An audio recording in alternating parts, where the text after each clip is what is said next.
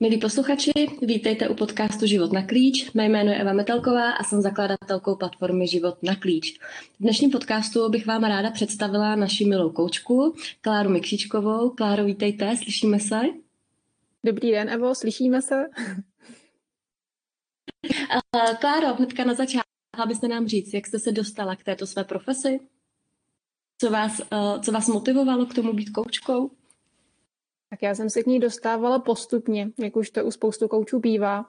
A asi poprvé jsem se ke coachingu dostala někdy před 12 lety, kdy jsem spíš tak ze zvědavosti absolvovala takový jakoby víkendový kurz coachingu s tím, že to budu využívat hlavně v práci a u toho mělo zůstat. Ale potom jsem se tak nějak vždycky náhodně vyskytla na nějaké ukázce coachingu, kde jsem přišla s nějakým tématem, které jsem dlouho řešila a jaký mm. bylo moje překvapení, když jsem po půl hodině vlastně měla jasno. A tohle to vlastně ve mně zbudilo tu důvěru v coaching, že opravdu to je něco, co, co je prostě takové jako wow, to funguje. A tohle se mi stalo ještě víckrát. A, ale potom takový ten zásadní moment, kdy jsem se pro coaching rozhodla opravdu, že to je něco, čemu se chci věnovat, co chci dělat, tak vlastně nastala až okamžiku, kdy mě vlastně zpomalila taková zdravotní pauza, možná vlivem takového přílišného mm-hmm. pracovního a soukromého nasazení. A já jsem vlastně se ocitla v situaci, kdy jsem si vlastně měla čas promyslet, co chci dělat, co mě baví, co mi dává smysl. A takhle při jednom rozhovoru mě vlastně jako by to celé všechno zapadlo a já jsem si uvědomila, že všechno to, co chci z těchto těch tří oblastí, že splňuje coaching. A za 14 dní už jsem seděla na půlročním coachingovém výcviku, pustila jsem se do toho. takhle rychle a jsem se sama nepoznávala, že to prostě já jsem vždycky byla člověk, který si potřeboval všechno promyslet a tohle to vlastně najednou jsem si říkala, to prostě půjde, to prostě chci. Nevěděla jsem samozřejmě, mm. jestli, jestli, jestli, jak to bude fungovat, prostě jsem se proto rozhodla a vlastně na té cestě jsem zůstala, hrozně mě to baví, dává mi to smysl a jsem strašně ráda, že jsem se proto rozhodla. Určitě dobrá volba. A jak vypadají potom takové konzultace s vámi? Tak a pokud je vlastně ten klient nový a za mnou přijde, tak se vlastně nejdříve pobavíme o tom, co vlastně v koučování by si ten člověk přál, co očekává a co mu já můžu nabídnout. A potom vnímám, že i to stěžení je, aby si už třeba na té první hodině nebo prvním setkání, tak ten člověk mohl vyzkoušet koučování se mnou.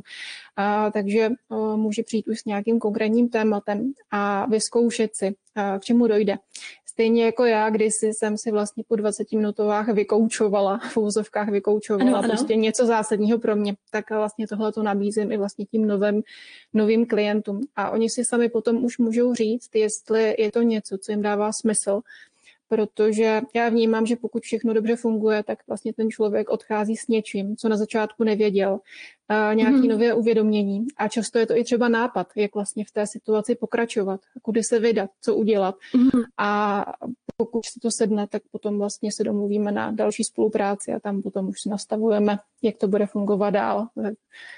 Tak to je ten začátek. A mm. když se tedy domluvíme, že, že spolu chceme pokračovat, tak potom to funguje tak, že se vlastně s klientem potkáváme tak po týdnu, po dvou a vždycky se díváme na to, nastavíme si, čeho vlastně ten klient se dosáhnout a vlastně jak se k tomu dostat. A jde si to dobře představit, jak kdyby jsme se podívali, co je vlastně ta hora, za kterou ten klient jde a díváme se, co je mm-hmm. na mhm. té cestě. A jaké Jistě. jsou tam třeba překážky a co potřebuje odstranit. A co je potom důležité, my se vlastně na těch setkáních vlastně snažíme se vlastně zjistit, co, co ten klient potřebuje udělat. Ale ta druhá část, ne, kromě toho přemýšlení, jsou opravdu ty reálné kroky, které vlastně ten klient mm-hmm. mezi těmi sezeními dělá.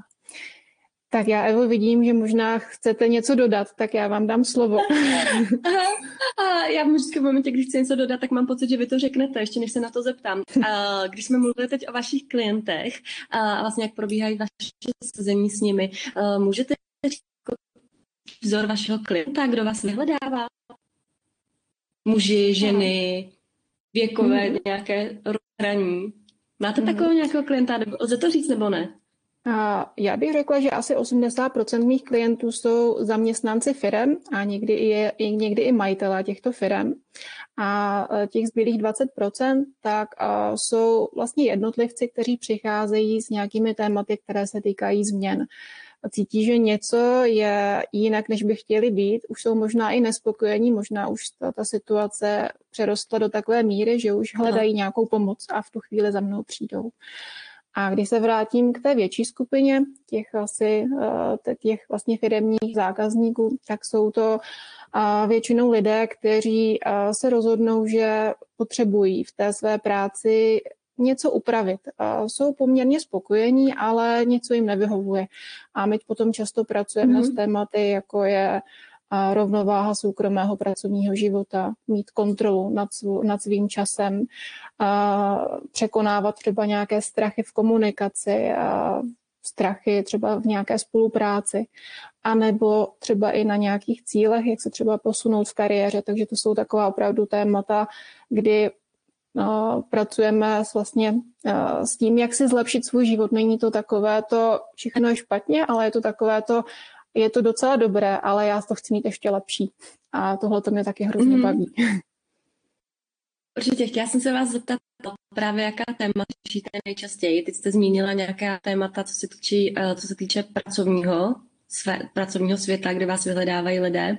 A co takhle, když za vámi přijdou lidi nevloženě jako firmy osobně, z jaká témata řeší nejčastěji? Mm-hmm. A to jsou, to jsou opravdu témata, která se hodně týkají těch změn, a kdy opravdu člověk přijde s tím, já se necítím třeba spokojený s tou svou prací, ale já nevím, kudy se dál vydat.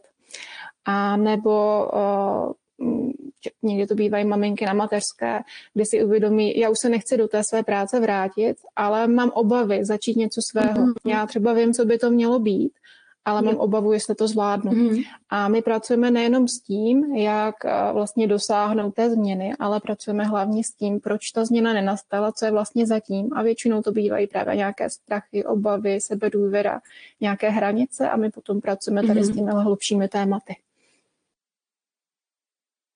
Mm-hmm.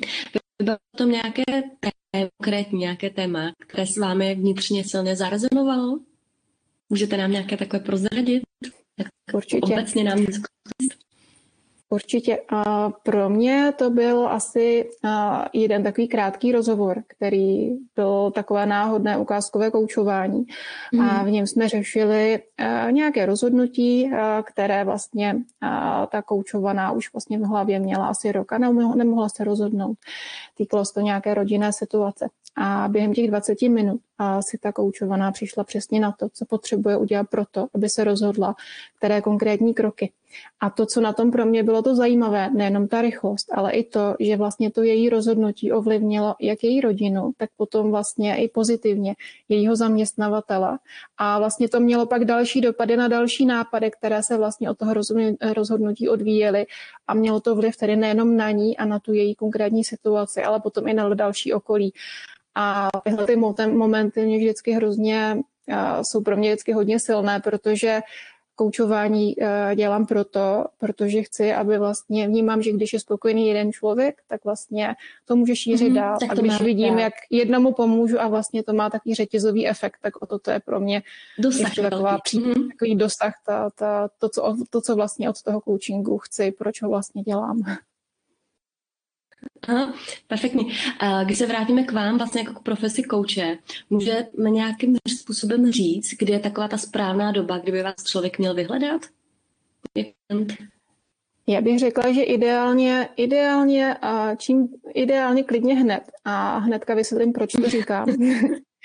a, a to z toho důvodu, a, že a já jsem vlastně na začátku koučovala lidi, kteří vlastně byli celkem, cítili se dobře, ale jenom si tak chtěli koučování vyzkoušet, jaké to je, k čemu jim to bude mm-hmm. dobré. A, a vlastně tihle lidé vlastně zjistili, že přestože nebyli v žádné zásadní situaci, tak vlastně to koučování mu obrovsky pomohlo v tom, že vlastně vystoupili z toho života, který je celkem dobrý, do vlastně života, který je prostě skvělý, kde vlastně udělali mm-hmm. spoustu změn, které vlastně jim pomáhly se cítit v tom životě mnohem lépe, a mít ho víc pod kontrolou, víc vlastně si ten svůj život, ono se teď říká tvořit, ale opravdu já to tak vnímám, že to tak je. Takže ano. pokud, pokud vlastně vnímáte, že, že třeba ten váš život v tuhle tu chvíli není tak skvělý, jak by mohl být, tak vlastně ať už vyhledáte kouče, nebo i třeba zkusíte nějaké samokoučovací metody, myslím si, že to má vždycky smysl. Mhm, určitě, perfektní. A Kláro, mohla byste nám na závěr, nám a našim posluchačům, dát nějaký tip, radu, jak zvládat náročné životní situace? Tak já myslím, že to první a nejdůležitější, pokud už vnímáte, že vám ta situace tak jakoby pomyslně přerůstá přes hlavu, už, už nevíte, co s tím, tak to nejdůležitější je se zastavit. A to zastavit uh, může být buď se aspoň třeba nadechnout, vydechnout, nebo pokud není v tu chvíli možná nic jiného, nebo prostě se omluvit, odejít, jít třeba někam stranou, dát, mm. si, dát si čas. A když se vám podaří tohleto zastavení, tak uh, potom mě třeba samotné pomáhá si uvědomit, na co myslím, jaké mám myšlenky v hlavě, co si vlastně sama sobě říkám a jestli je mi to mm. užitečné. A když zjistím, že ne, tak si řeknu, aha, tak já tohle tam chci mít nechci a vlastně můžu si tam dát třeba myšlenku, která je užitečnější. A nebo jedna třeba technika, která může taky pomoct, tak je třeba jenom si sám sebe představit, jak na sebe koukám, jak se koukám mm-hmm. na mhm. tu Kláru, co vlastně, jak se jí, co se jí zrovna děje, vlastně udělat si nějaký odstup a ono to zní tak jakoby banálně, ale když si člověk takhle jakoby pomyslně vlastně vystoupí eh, z té situace, tak vidí spoustu věcí, které by jinak neviděl, takže to mohu taky vřele doporučit.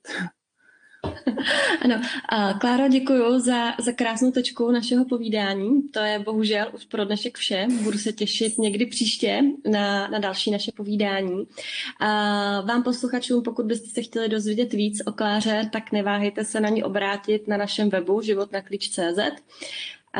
Děkuji za, za pozornost a budu se těšit někdy příště zase naslyšenou. Mějte se krásně. Já také moc děkuji a naslyšenou.